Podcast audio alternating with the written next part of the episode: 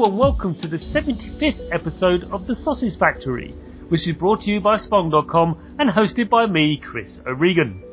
In this show, we interview video game developers and ask them how they made their start making games, what their influences are, and who inspires them. Split into two halves, the show initially focuses on the developer themselves, and in the second half we discuss the game they're here to promote, which in this case is First Wonder by Rogue Rocket Games. Gentlemen, please, who are you and what do you do? Hi, my name's Nick Bruty. Uh, I'm one of the co-founders here at Rogue Rocket Games, and I focus on the design and art. Hello, I'm Rich Sun. I'm the other co-founder of Rogue, Rogue, Rogue Rocket Games, uh, and my background is mostly in programming and team leadership. Uh, although I also do a lot of boring crap like finances and HR. Yeah, small team. We do everything. With many Yeah. hats. I do, I do get that from indie developers. I ask them the question, what do you do? And there's a pause. And then eventually they go, everything? Yeah. What is yeah, it's uh, we, we, we, one uh, one developer he was the uh, lead musician and also the business manager. Right, yeah. okay. Fine, we, we tend to split up our projects depending on where we are at the time. So there are certain things that we work on, like when we're on the train going to going to work. You know, Rich does whole projects just on trains. It's true. but then we switch gears when we get here, and then, uh, but it keeps it kind of fun and exciting, and and you keep very connected to everything that way. So it's kind of good. It's Provided crazy way. Connection's okay. Yeah. Yeah, cool.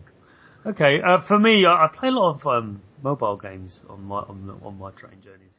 I found it's in either DS, I'm playing, you know, Xenogears or something, or or I'm playing, you know, Alto's Adventure on my phone. So I can't stop playing. I don't, I don't know why. Anyway, that's not what we're here to talk about. How did you, Nick? I ask you, and then talk to Rich. How did you make your start making games? I know this might be a bit of a long answer, but you can try and condense it because you've been around for a while, haven't you, sir? I, I certainly have. Yeah, I started sort of in the mid '80s um, on the Spectrum, and uh, I was just so, sort of self-taught. Um, and uh, a friend of mine, we were both still at high school at the time, uh, and both interested in games. There weren't very many game companies around then, and we were only like 15. And, and he decided he would like try and interview for a programming position, and he went and bought a book and copied some routines out of it. and to uh, to my amazement, he got the job. And I'm like, wow, how did you do that? And he goes, never mind, they want someone to help with some art, and uh, they like the the work I did for his demo. So then I just went down and uh, I turned up at this company called Softstone. And it was really weird. Uh, I just sort of turned up and started showing some stuff. They liked it, and I just I started working there before they actually started paying me. Then after a while, they started using my art in their games, and then they they said, "Well, I guess I guess we should pay you something at this point." And then I I eventually was taken onto the team. So very very different times back then. I don't think anyone quite knew what they were doing. So I kind of like fell into it, um, and then sort of grew up with the industry along the way.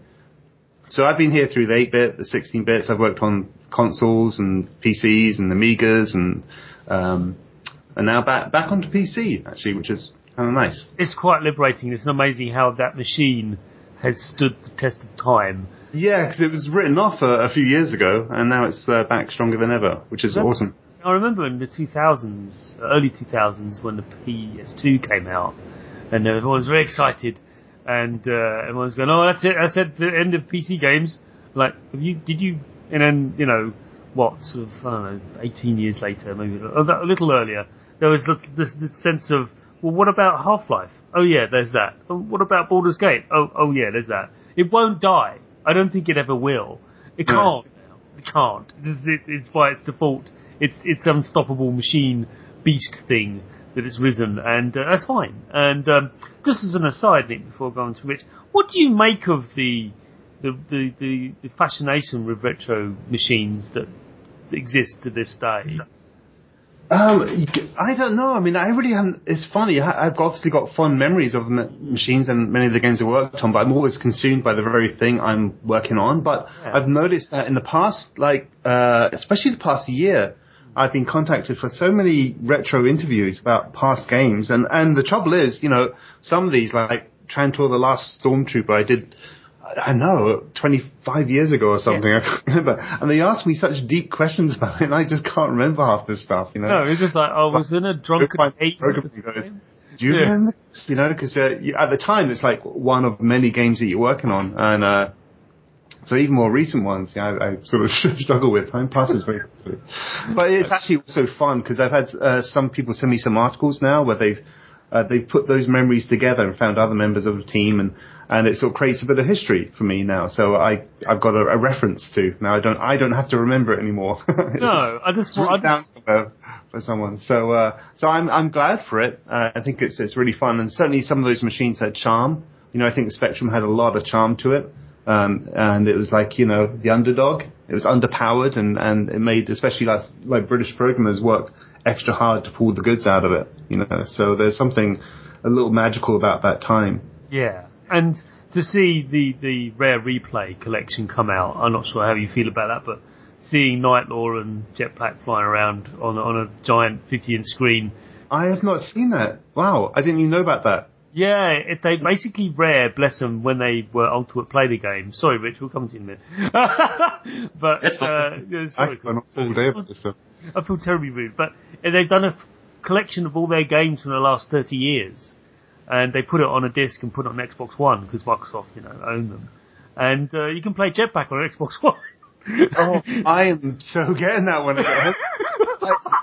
Awesome. It's, uh, and it's got achievements in it and everything. It's got the whole gamut. It's got the stuff that you we're all used to now, but they've shot it yeah. to a Spectrum game. Like, if only you know if they had this kind of stuff when right. I was twelve, it would just blow my mind. But Oh, they, you know, it's funny. Someone was asking me about that on a, uh, a forum uh, the other day, and you know, my favorite developer back then was, was Ultimate. You know, they they just produced each game was just you know so much uh, better than the previous one, and in design and in art. Um, and so the, the, that was the company that I looked up to. And uh, one time, I, you know, I used to work with David Perry back in the UK doing a bunch of uh, you know 8-bit games, and uh, we actually went to visit them once when they when they were rare at their office, or yes. which is more like a farmhouse yes. out in the country. Um, and so it's, it's very novel for us. Um, and they were, they were working on a, an arcade board um, called the Raz board, I think. It's like based off the Z80, um, where it, it, it it never used any uh, sort of uh, blank data. It drew exactly the pixels it needed to draw and nothing, nothing more. So it was, it was, pretty quick at drawing unusual sprites, like a, a web-shaped sprite or something. So it was fascinating. Me and me and Dave were just kind of like, it, it, it's kind of the equivalent of going to visit Pixar or something. That's what it felt like to me back then. So uh, nothing came of it, but I was I was really happy to have that experience. Yeah, I'm sure. And speaking of experience, you've got your storied history, and of course, um, Kabuto Citizen, you know, Giant, the, the fantastic game that this is spiritual successor First Wonder is to. Um, well, you obviously were involved with, with that, the creation of that. Citizen yeah. So, yeah. Yeah, Jason's Kabuto, uh, MDK, Earthworm yeah. Jim, um, Aladdin. Uh, yeah, it keeps keeps yeah. going. one, one, of, one of the words I wanted to lock into your head for later on in the show is scale, because I want to come back to that because that's ah. something that you, both MDK and, and and Giant did a fantastic job of exploiting. But I'm going to talk about that later. Okay. Rich, good. sorry, sir. What, what about your what about your background and history? Where did you start making flashy, lighty video games? Uh, yeah. Um, I went, well, unlike, I had a very different story than Nick's. Uh, I studied computer science at UC Berkeley, and my first job out of college was actually with LucasArts, um, where the first game I ever worked on was Escape from Monkey Island. And to this day is one of the most fun projects I've ever worked on. Um, and I did a lot more than just programming. I like wrote a little bit of dialogue lines. I, did, I like dabbled in 3D modeling animation just for fun. Um, and I was at LucasArts for like five-ish years or something. And, uh, the last thing I made there was, uh, I was a multiplayer programmer on, uh, Star Wars Republic Commando, which I recently discovered apparently people have very fond memories of. I didn't even, I didn't even quite know how popular yeah, it was. I actually discovered a Let's Play of that, that video of that game a week ago that was launched, that was released a couple of days prior. There is an extraordinary amount of affection towards that game. Yeah, I, I honestly didn't even know it was that, it was like uh, that well regarded. So that's that's been kind of a cool discovery for me lately. Yeah.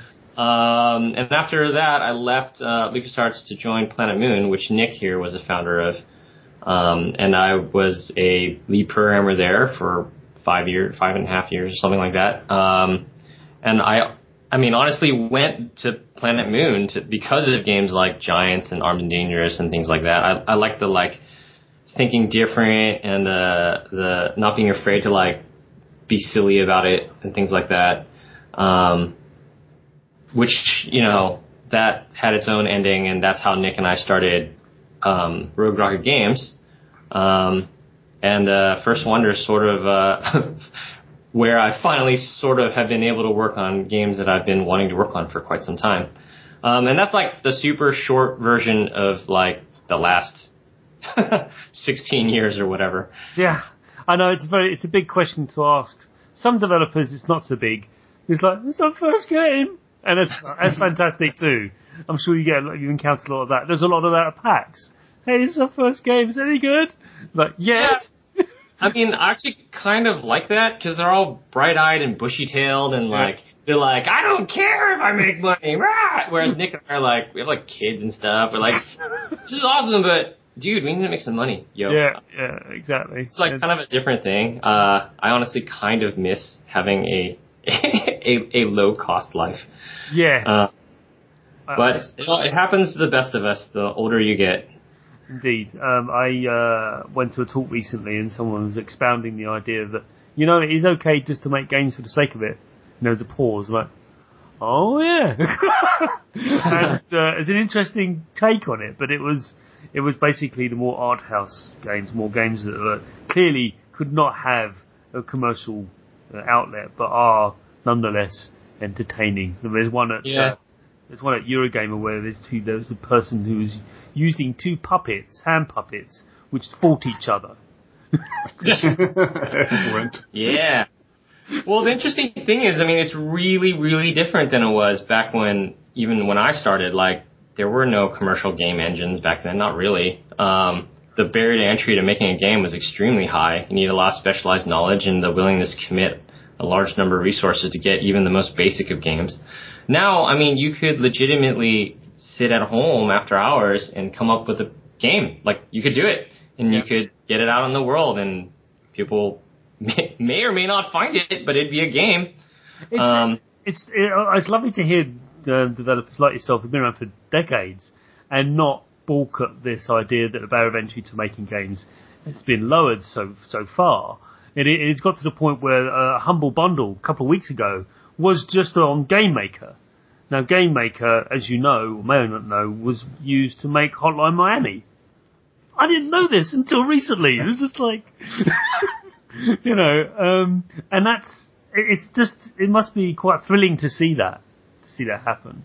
Um, it's definitely cool and interesting, and it allows a lot more interesting ideas to bubble up from nowhere and Yeah. Hopefully find the world. But it has a slight dark side in that um, it's it's like anything, right? Like you know the normal economic realities of supply and demand. It Yes. creates it creates additional problems, right?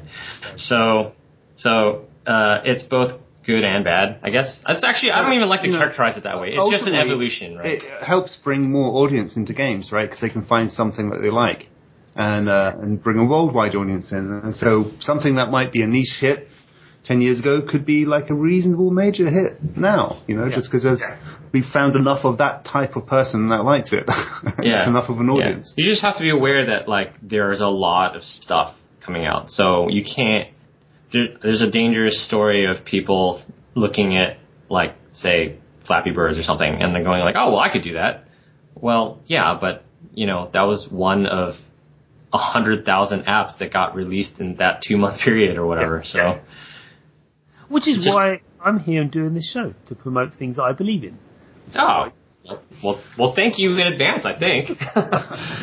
So um, I think we've done with question two. Number three now. Told you it gets a little bit more complex, and this one is the hardest one to answer, and I get a lot of. Oh, you go first. Rich. Uh, I'll do it. It's, No problem. it, it's, I'm not it's- afraid. I'm sure you're not afraid, Rich. You'll be fine. You can do this. I believe in you, as I just said a second ago. Um, what are your influences as game creators? What are the things that you find yourself whether you like it or not, drifting towards in some weird tidal effect? What is this thing that you, you keep on being drawn to or drawing from, do you think? Okay, I'll go for it. Why not? Go on, man. So, uh, I mean, of the two of us, I definitely play more games. Um, I actually like discovering new stuff. Um, uh, unlike some other guys at our studio, I don't necessarily just play. I don't actually play that many indie things. I play some, um, but I I tend towards games that are immediately fun um, and have a cool immediate hook. And it's been more so the older I've gotten due to just time constraints. Yeah. So uh, it's actually very rare for me to get engaged in a long plotting uh, game, even if it's really good. Like I had a really difficult time getting into like, um, oh my god, I'm blanking. What's that RPG that was all a big deal? Uh, Skyrim. I couldn't get into Skyrim. It was like took too much like time to like figure out what was going on and stuff. Um, however, I did super crack out on Wasteland 2. um, so there's always like I don't know, the theme just like worked for me better. Um, I tend to enjoy games that don't necessarily take themselves too seriously. But like with everything, I don't know, I'm a super inconsistent guy, so like on the other hand, I got super, super into, uh, Last of Us, even though it was really, really serious. Um, but that's just like play. When it comes to like making, Yeah. I just get kind of like attached to like different ideas. I, here at Rogue Rocket, we don't like the notion of like cloning things or doing what everyone else is doing for better or for worse. It kind of makes our lives a little harder, but um, it's a it's easier to get engaged in it. So even when we're making like smaller scale games, we're always trying to look for like a hook that makes it different than the next guy. Um, and that that simpler idea is for me kind of maybe the most important part. I need to feel like I'm always learning something. I need to feel like I'm always doing something a little different, and I need it to feel like uh, the longer I spend on it, the more fun it gets, whatever the definition of fun may be. Um, and then if we can insert silliness and laughter, that's all the better. And Nick, you similar or other? Um, uh, well, you know, you talked about scale earlier. Um, I, I tend to like to build these very open worlds with lots of possibilities. And so usually, rather than thinking about a game, I, I'm really more thinking about world and then setting a game inside it. Um, I just like the, I think, you know, planet Earth is a nice place. I like hanging out in it. But whenever I close my eyes, my imagination wants to take me somewhere else for whatever reason. And, uh, so I, I enjoy creating these new worlds and a lot of the worlds I create, like the luxurious islands and giant sort of first wonder, uh, are places that I want to visit. So I'm actually sort of making the, the things I imagine and, and would like to hang out in. And, uh, I was saying, someone was asking me, uh, the other day about the architecture in First Wonder, and I'm saying, well, I've only got started on that, but I'm, I'm really excited by that because I love to play architect, and I get to build and imagine how that world would be. Um, so really, I'm kind of like influenced by um, anything that creates a, a really immersive world that feels like truly different. You know, when I was a kid, I, like many people, I was like uh, blown away by Blade Runner and Alien. Um, even before I saw them, before I could see the movie, you know, I was living in Scotland at the time. We didn't even have a VCR back then. Um, but I saw pictures of it, and as soon as I saw it, it was so evocative. It took me somewhere completely different, uh, especially like Alien. I felt like a world I hadn't seen before. Um, and it was all encompassing, and I was sort of so affected by that, and of course, like things like Star Wars. Um, and I've always just wanted to transplant myself into places like that. Um, and um, my my moods shift, you know, like uh, for MDK, um, I was uh, wanting to get back after doing all the Earthworm Jim and 2D platform games. I wanted to explore the 3D world. Um, uh, 3D are just first person shooters are just taken off, uh, like about the year, year before, I think. Uh, but I was looking at them all and I'm going, why is everyone running down grey corridors? You know, the, the science and adventure that I remember as kids was full of colour and life and, and, uh, and design. And so, like, part of the MDK was really sort of focusing on that and, and wanting to show people, hey, it doesn't all have to be, you know, dungeons and, and, and pop and pipes. Um, like, let your imagination go. Yeah. Um, and, uh, There's a little bit of Dark Crystal there, I think. Uh, Oh yeah, you, I yeah, I very much like Dark, Dark Crystal and the Henson guys. Um, so yeah, yeah, just uh, just always looking for uh, new ways to explore new worlds. Um, I've even got I've got another world ready to go after First Wonder. I can't wait to get that to there. And it's just you know it's just a fun way to pass your time. Yeah. Okay, well, the next question is related to the third one, but it is again a little bit more difficult and again hard to answer because you don't want to offend anyone.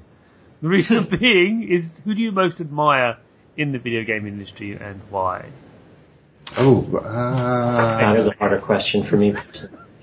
Oh, my, my for me it's Nick Bruty. I'm so glad I'm standing ah, to stop it. Oh. You can edit this silence out. I right? will, yes. um, Rich, you're going first again. Oh man, you you gonna throw me under the bus yeah, like that? 'cause you Um, normally blurt something out. so, what? How's it phrased? Uh, what? Who do it I? can, it's a, what developer do you most admire in an industry and why? Now, you can just say a company. I mean, I've had developers sit there and go, and get, cogitate and say, oh no, Nintendo. That's fine. We can work with that. And we just build from that. But, you know, who do you most admire in the industry? Um, for me, it's challenging to answer any question like that. Um, cause I just like a lot of stuff. Even though some people think I'm a hater, I actually like a lot of stuff. Um, like I have the same problem. Like people go, "What's your favorite movie?" or like, "What's your favorite game?" And I, I always have a difficult time with that because there's, there's so many different dimensions and stuff, right? Like even for like developers, there's like a bunch of things I like about a lot of different developers. So I I, I can't narrow. I simply cannot na- narrow it down to a singular developer or personality. Um, even for like an individual game, there's so many contributors to those games. It's like I, I, I sometimes don't think it's fair to say it's like one guy or something like that. And granted, Uh, that's why I offer the chance for you to say a company. And that's, Yeah, but every company has its dark sides. I mean, it's just a fact of life, right? Like, there's no, like, if you force me to say something, I might say like, um, like Naughty Dog or something, just because their quality of execution is so high, and like in re- in recent memory, like the games they've made have been evocative of actually like it, it's actually achieved like an emotional reaction while still maintaining excellent gameplay. And I'm speaking, of course, about Last of Us. That I actually went back and replayed the intro because I was like, it was so powerful. Uh, I, I have a daughter, so I was like, I almost burst into tears the second time. Like, oh my god, this is so terrible. um, which was I found kind of notable. Um, but you know, they're they're they're like the vanguards of the of the old ways of making games, and they're they're kind of like the experts at it, I would say. Um, but it's it's that's that's sort of what I'm saying. It's like I admire them in that particular dimension. Um, I- wouldn't necessarily say like you know they're certainly not going to make the best uh, like mobile game, for example. They probably don't even care or want to. Um, I'll leave it at that. I could probably expunge on this for another hour, but yeah, I told you. So the- the- Yeah, I'm still trying to go with an answer. I told you Well, these questions get worse. There's a boss at the end of this uh, podcast, by the way. So, um, what about you, Nick? Oh God. Um, I mean, as I said, for certainly for the earlier years, like you know, Ultimate was the thing for me. Um, and and as Richard mentioned, I don't play anywhere near enough games anymore. Uh, 'cause just uh, out of time, and uh, so usually Rich is like, "Hey, make sure you play like ten minutes of this," you know, so I can check something out. So yeah, I've always got a list of stuff from him to play. Um, and I was sort of trying to think about the last experience I just had the most fun with, uh, which was speedrunners. Oh my god, Hey. yeah. Speedrunners the other day. I'd never played it before. We So, had tinyBuild. You, you like oh, those? night. Uh, that was actually at PAX we found that. Oh, right. And we went back, we went back to, to uh, uh, the apartment we were staying at, and then we stayed up half the night arguing and fighting over that game. Did you see Party Hard as well? Did you see that? no. Okay. Yeah, Party Hard was a game where you go into a party. Uh, there's a loud party happening your your your next door to you. So you get up, rather than actually tell them to shut up, you just end up killing all the guests. That's somebody's like game development, uh, like dream realization or something. Yes. Apparently, the developed by people who normally do casual, light, fluffy games. They said they went to a game jam and th- that was the output, and they said we should make this into a game. At no point did someone say May- maybe you shouldn't, but they did, and it's out and it's amazing. So party hard. You should be. I, I'm like looking at it, looking at it right now. it's just wrong, but I love it. Anyway, it is the, it was the most, it, it won the most disturbing game of PAX for me. Um, because it was disturbing. I wasn't expecting it. I thought it was like a party simulation or something. No, no, it's death. It's all about death. Anyway, moving on to my, I'm always. Oh, sorry. I was just going to say. I mean, always. You know, the thing that's probably closest to me are, are, are friends I know have been in the business for a long time and, and seeing them evolve. Um, uh, like uh, Bob Stevenson and Neil, uh, who's was Bob was one of my former founders at, at Planet Moon, and then he went on to form ngmoco with Neil Young. And, you know, seeing him go through those different steps is interesting. Seeing Tim Schafer, you know, reestablish himself as an independent. Um, Brian Fargo, uh, you know, the pe- people I know, you know, so I know their stories uh, closer, and seeing them go through this cycle, you know, where Brian had Interplay, and then that had to, you know, he had to leave Interplay, and eventually came back as a developer, uh, how he started yeah. again, and now having great success. So those are people I admire. You know, they've got longevity, they're in it for the right reasons. Um, they're in it for the games, uh, especially Brian, because Brian published a lot of uh, the earlier games like uh, Giants and MDK. You know, so he was the kind of guy who would take chances on titles like that. So uh, yeah, got a lot of respect for him. yeah, there were some, they were the most interesting, I mean, we had an interplay stamp on it. Nine times out of ten it was going to be insane. No offense, but it was just like, oh, what is this? I don't know. Like sacrifices especially, were like, that was crazy. Love that. Yeah, yeah. That game, but it was just like crazy. That was made by uh, he one of the programmers of MDK. We, had, we only had two programmers, Andy Astor and Martin Brownlow. And uh, when I left Shiny to start Planet Moon and, and Giants, uh, Martin stayed at uh, Shiny because he wanted to make Sacrifice. Yeah. and uh, teamed up with uh, Joby Otero, I think. And um, yeah, I just like uh, I did an AMA the other day, and people were asking me if I was involved in that, and I was like, no, no, that's Martin. And they're like, hey, you should make that again. I'm like, you need to go pester Martin. Down North Carolina in the woods somewhere. That guy needs to uh, needs to do a sequel to Sacrifice. There's a lot of fan love for that. Uh, yes, it's a glorious game. So, last question. It's my favourite question. You kind of answered it in bits and pieces as we've been talking, but uh, it gives you an indication of maybe what you're working on next and that sort of thing. Normally it doesn't actually, but I like to think it does. The question is, it's a common question in most podcasts about video games, what are you playing right now? So I'll start with Rich, because he's playing more stuff than Nick currently. What is he playing right now? right now, right now I'm playing this uh, crazy difficult game called Managing a Kickstarter Campaign. it's brutal and uh, requires a lot of effort. Um, no, uh, more seriously, uh, uh, I I was uh, I, yeah, I mean honestly, the last couple months have been really difficult to find time for games, but I did Most spend recent stuff, that's fine. Obviously not yeah. No. Uh, I did. I did find a bit of time to check out the uh, Rainbow Six Siege beta a little bit. Yeah. Um, trying to get through slowly Far Cry 4. I'm like really behind, basically. Um, Doesn't matter. There's and uh, I started playing Invisible, Inc., which is pretty cool, but uh, pretty hard. Um, let's see, what else have I been playing? I don't even know. Uh, there's a bunch of stuff I, I want to play, but I'm too afraid to start until I have a little more free time. Yeah, yeah. I know. I'm super excited about Fallout 4. yeah, I think. Yeah, I, I did. You finish three? Forgive me for asking. I did finish three, and that's one of the few games I always was like, man, I gotta go back and play as like evil or something, and of Yeah. course I never did because of the whole time issue. But yeah, I spent a lot of hours on that game. Uh, Me too. not so much on uh, Vegas for some reason. Fallout, Fallout 3 Vegas. What was it called? Something Vegas. Yeah, yeah. New Vegas. Um, yeah. Yeah, New Vegas. I don't, I don't know what it was about it, but I kind of like got to a point and then I lost interest. Um, I may have run into a bug where a quest was not finishable or something. Um, yeah. Uh, one of the games I enjoyed most recently, I guess, I guess it's probably a little further back now, Yeah, it's a was while uh. Guacamelee. Oh yes. Um, and and it, it just uh, because of like Earthworm Jim, we had like very fast controls, very responsive, you know, very direct, and uh, and it had that same sort of feel to me, and uh, it just had a blast, and it was so imaginative, and I, I love the art style. Um, I admire those guys. Who who made that? Uh, I forget what the name of the team is, but they're like a they're like an indie group. Yeah. But like, it, that was one of those things that suggested to Nick. Uh, it was like free on Xbox Live or something. I'm like, I basically download everything that's free on Xbox Live just to check it out. And uh, that was one where I was like, it actually took me a few weeks to try because initially I was kind of turned off by the Mexican wrestler. Oh, you were? Yeah. Oh, I love that. Like, I couldn't, I I had trouble with it at first. But like, the screenshot doesn't do it justice. Once you get in there, it's like Yeah. absolutely outrageously beautiful. And I started playing Mayhem, it. and it's really, really fast.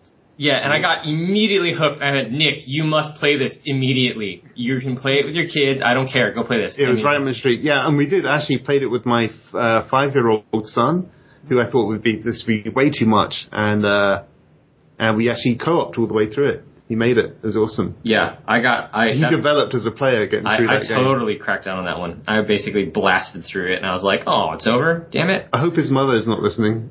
I, my. I, I don't. We shall see. We shall see. Now, excellent answers for you both. Um, yeah, Guacamelee is a, is a terrific, terrific game. Uh, good choice. I can't wait to see what they follow up. Yeah, no, Yeah, yeah. so good. It's enough about you two. Let's talk about First Wonder when we go on to the second half of the show where we do just that.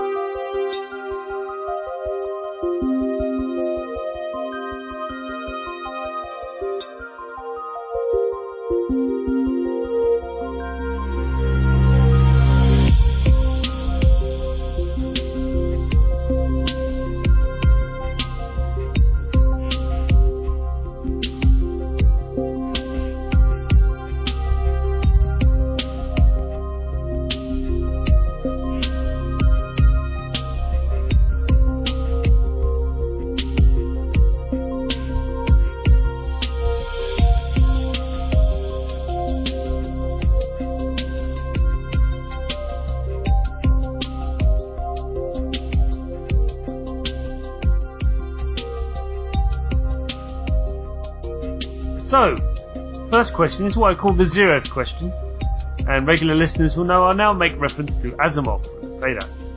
Um, zeroth question, zeroth law, never mind. Um, tell us what is First Wonder? you know, even back in the days of Giants, when marketing people would say, "Explain to me what the game is," as they're getting ready to launch a campaign, and I couldn't do it because I didn't have a point of reference uh, to, to for them to hook it on.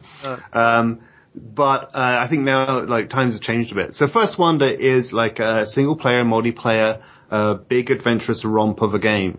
Um, in the multiplayer, we really try to bring uh, a sense of high adventure to it. Um, a lot of sort of the, the campaign elements that you will find in the single player game will be in the multiplayer.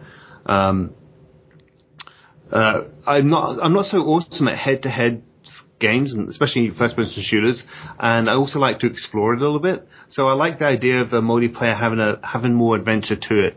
Uh, more goals, uh, more things to discover, as well as uh, all-out action. And I like the idea of it having an arc from start to end. So that's one of the, the goals for the game. So in the game, sorry, I kind of explaining some stuff for the actual This is meat not of the, the game. most amazing ever. You have um, you have Monstro, a, a giant, and you have these Cargonauts, who are these sort of space riggers. They're not soldiers.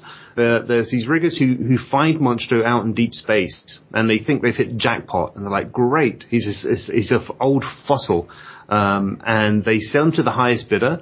Uh, and he gets gets delivered to Planet Majorca as a sort of figurehead to this holiday resort. And of course, after they deliver him and they're celebrating, things go terribly wrong, and Monstro is awoken. And he goes on a rampage and he's terrorizing and destroying things. And the Cargonauts are blamed for this, and they have to go and tackle him and sort of put him back in the box. Uh, but they, as I say, they're not soldiers. They have, they don't have like all this heavy weaponry, and they're not really hunters. They, they have all their lifting gear and their rigging gear and, and tow cables and rocket packs, and they have to use that stuff as well as the environment to try and work out ways and how to like limit this monster down before they can get into sort of direct combat with him. What they don't know is the monster is not just a dumb beast, uh, although he awakens that way. but as time goes on, he's he's on a prophecy, and to complete that prophecy, he has to uh, go to various islands and perform certain rituals. And uh, and they have to stop him from achieving those rituals. And there's sort of a, a long, crazy adventure along the way. And in the single player game, um, kind of like Giants, if you remember that, you get to play both uh, of the characters along the way. So it's a, a convoluted plot, uh, which is what I like. may, may not always make the most sense, but it will make for interesting situations. Yeah, so the uh, Cargonauts is a fantastic name. Um, I love the mashup of the two words. Um, they are basically inept. Not inept, they're very good at their job. Good natured. Good natured, a little bit too good at their job in that they, oh look, we've got this thing. What is it? Looks alright, it's probably, you know, worth, worth a few bob. Brilliant! We'll just take it and sell it. Exactly. sort of thing, you know, when like, Um, yeah, don't look too close. Yeah. keep, keep moving along. You know. not the most intelligent of folk, but you know, they get the job done. Yeah. Unfortunately, they did it a little bit too well.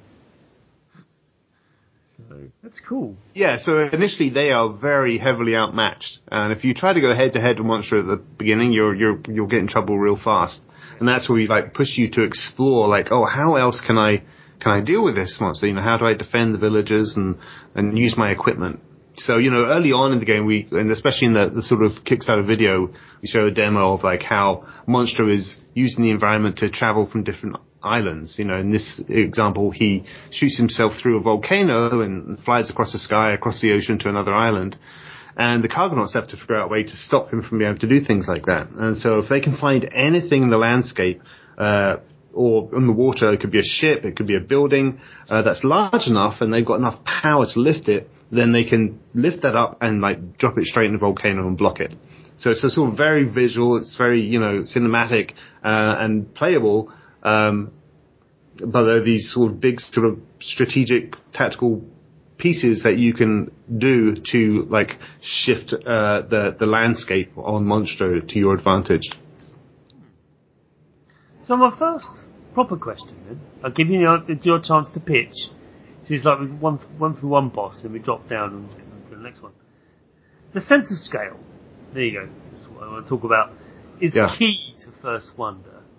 Now Yeah. with modern technology, how have you exploited this aspect in, in, in the game? You know, I'm, I'm thinking things have advanced significantly over the last 15 years to the point where if you took a smartphone, went back in time five years, you'd be burnt as a witch. So, Yeah. and I would. Um, so how, how do you think that has helped the, or indeed hindered the development of First Wonder? Well, it's an ongoing process, um, but initially, obviously, just a sheer horsepower to be able to render distance, Yeah. you know, and get that sense of scaling. And then, you know, using something like um, the Unreal Engine that we're using that comes with all these sort of building factors for atmosphere and fogging and so many different variables, it, it makes your head spin.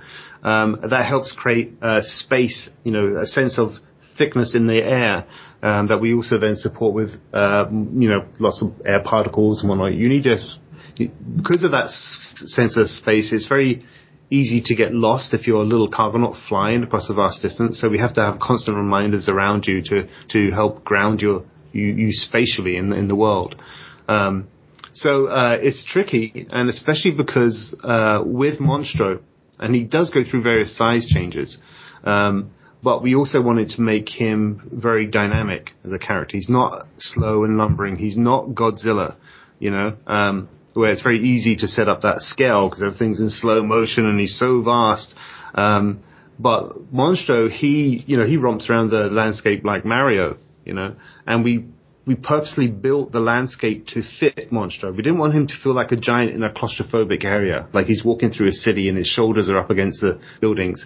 That's not the effect we want. We want him to be a, a fast, fully formed, uh, dimensional character, um, where he's leaping, you know, from tops of mountains down into canyons, swimming across oceans, um, and then we, we give the Cargonauts the technology in order to keep up with him. So we wanted to make sure that, especially from Giants, you know, we're evolving the gameplay from Giants. Uh, uh, we wanted just to have a lot more depth uh, to the Giant and not just be a simple beast smashing around. So he's got a lot more mechanics. He's a far deeper character than than even appears in the uh, the Kickstarter video so far. What about you, Rich? How technically challenging have you found it to actually achieve what you so far developed? Well, uh, I mean, it all depends on your on your on your perspective. Like I was saying earlier in the interview, like compared to the old days, it's been really fast. I mean, I have a fully functional multiplayer demo that we've let people play, including Twitch streamers off site now, uh, and we have it in the matter of three months with a very small team. That was like simply not Yeah. possible. Even like I don't know. The, it, it six is years funny ago or something. Like you know, one of the one of the, the difficult things when you with doing uh, something like a Kickstarter is we're showing the game before it's even you know uh, pre-production. It's earlier than that. Yeah. When and in the days of like Giants MDK, you wouldn't have never have seen this level of work at this time. You know, um, so comparatively, we're so far advanced uh, with First Wonder in the short time we've been compared to the other projects. Um, that people often mistake it for like a finished piece of work. You Yeah, know, it's not. It's weird. people are going, that tree doesn't look like, you know, it belongs in the world of giants or something like that. I'm like, you know, settle down everyone. It's, it's everything's going to be rebuilt, uh, once we have a production budget. What's that But- phone but- box doing over there? Oh, I don't know. Just put it in there. You know, it's the yeah. That's yeah. I just wanted to touch So- on that. from that perspective, from that perspective, it's actually been uh, definitely the case that modern tools and the speed of machines has really made it a lot easier to get off the ground quicker. Um, I, like I couldn't even imagine getting what we have done in three months. Like like I was saying, even like six six years ago or something like that. Yeah. Um, it, it does. It did help though that uh, uh, I in particular had some prior experience building stuff on Unreal Engine before. So Republic Commando was of course Unreal 2.5, I think. Um, and then at Planet Moon, we had an experimental game called My Amazing Story that was being built on Unreal Engine 3. So while Unreal Engine 4 is theoretically a like complete overhaul, it still has like a lot of the same ideas and stuff. Um, I wrote a little quick article about why we chose Unreal on our Kickstarter update. So if people are interested, they're welcome to go read that. But it comes down to just sort of like right tool, right job kind of thing. Like I Yeah. kind of knew we would get networking out of the box. That was kind of important to us at the time.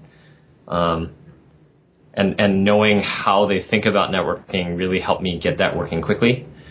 Um, Yeah, so I mean, on, on things like MDK and Giants and Armed and Dangerous, we made unique engines each time, and that obviously takes up about two thirds of your budget and most of your production time, and you end up sort of scrambling to put the game together in the last few months.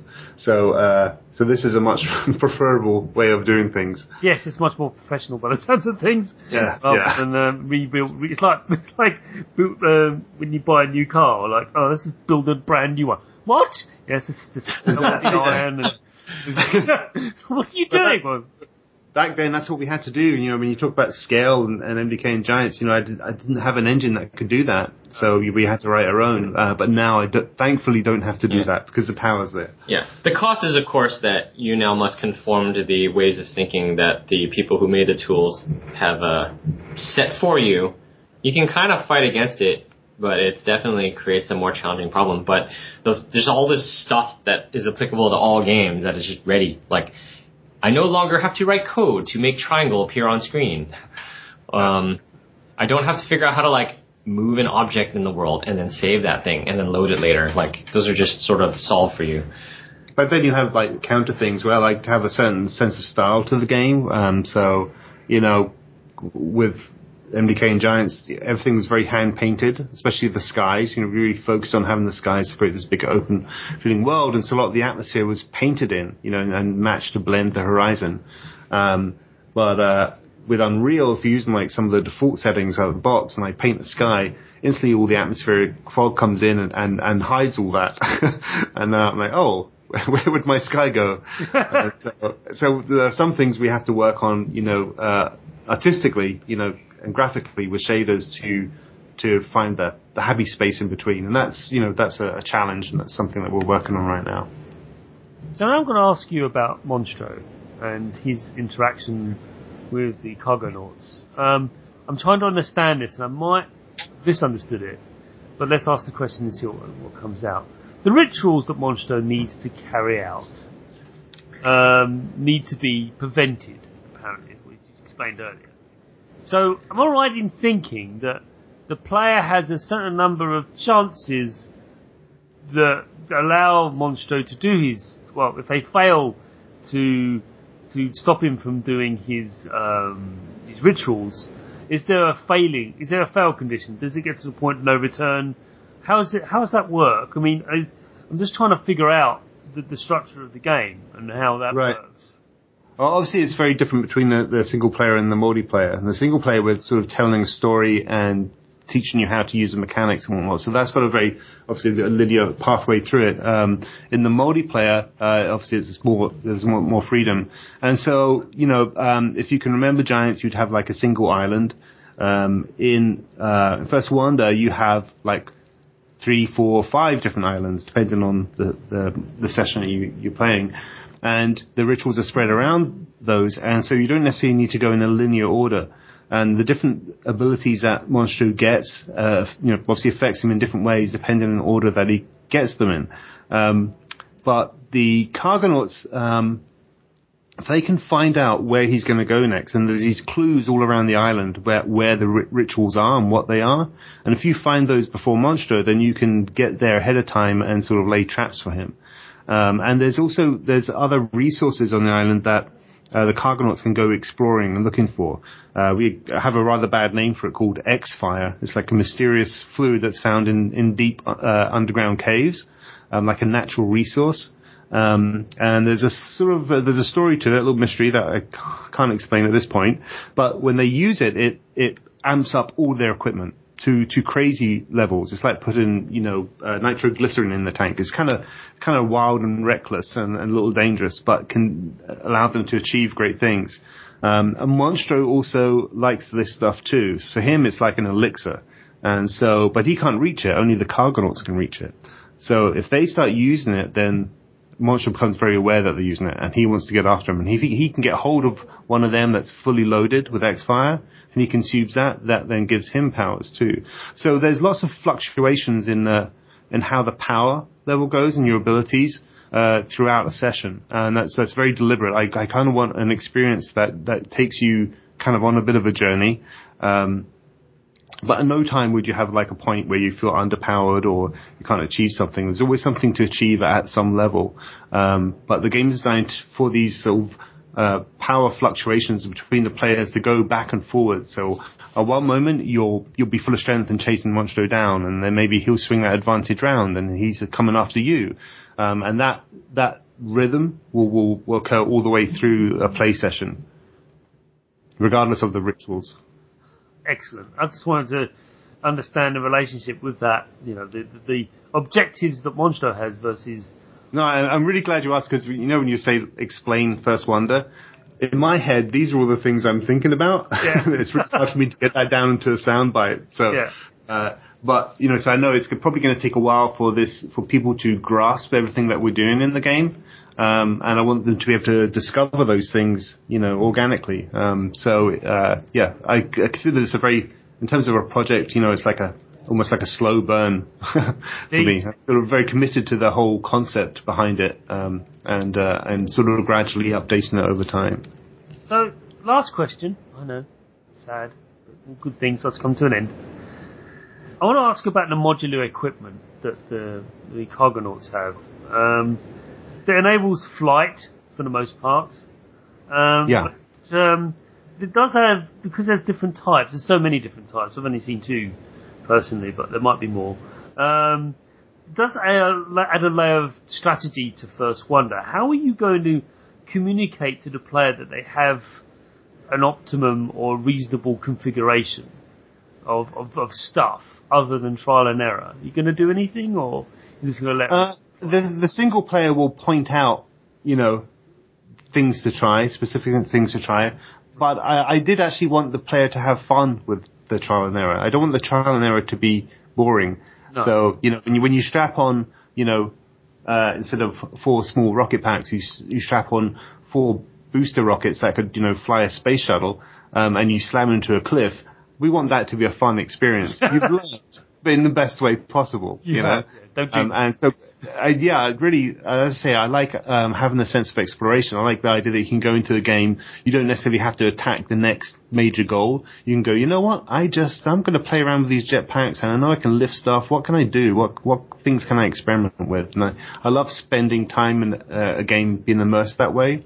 And I really want people to uh, who spend the time exploring the world to be rewarded for that. So the islands are built uh, with you know a sort of depth of layers of mechanics to them. And the more time you spend in them, the, the more you understand how like where the shortcuts are, how to get around the island, um, what things you can use, what things the Cargonauts can use.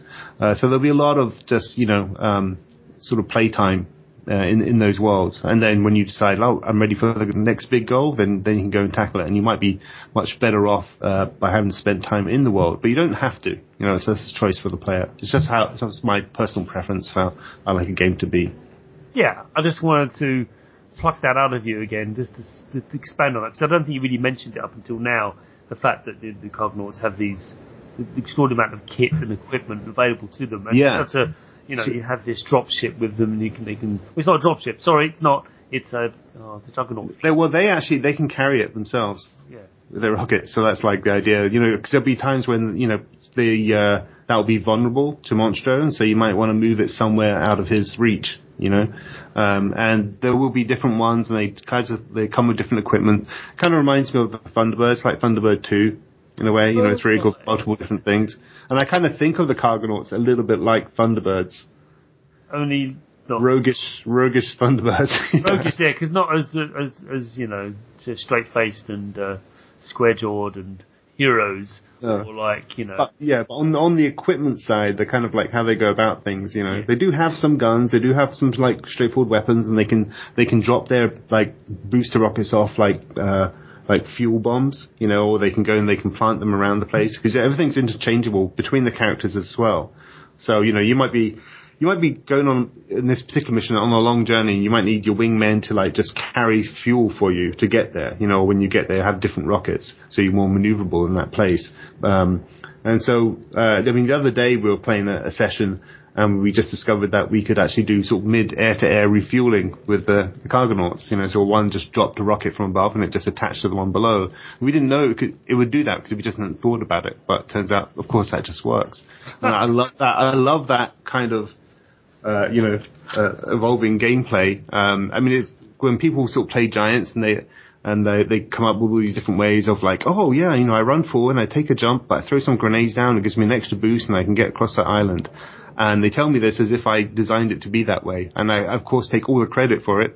Um, but no, the, I, I create a world with all these opportunities in there. There's very clear goals for you to do and go win, but there's uh, there's enough variation in there that you can sort of have a lot of fun trying out different ways.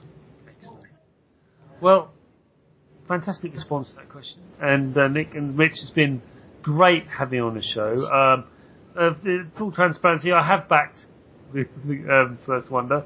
Oh, Um, jeez. yeah, Awesome. um, I did it as soon as I got back from, well, as soon as it started actually, because I, I was so impressed with it at, at PAX. I did write about it, as you know, and uh, people should should know about it, and I, that's why I stood by. So, what formats you plan to put it on? Is PC, um, Windows PC initially? Is that right? Yeah, so that's our baseline is Windows PC on Steam, uh, and we just today got greenlit on Steam. Woohoo! Um, we are investigating Linux because uh, a surprising number of people messaged us through Kickstarter and, and kept asking, "Is there going to be a Linux build?" And I went, "Oh, people care? That, okay, we'll go look into it." Yeah, I think the, the Steam boxes are to blame for that. Maybe so. I'm not sure. Linux is a strange, strange place. Yeah. Um, uh, but I mean, we've been saying out loud that uh, uh, what's important to our supporters is what's important to us. So there's been enough requests that I wanted to at least investigate it. So hopefully we'll have um, news about that soon. And uh, we want to do modern console too, and we may have an announcement about that very soon. We shall see.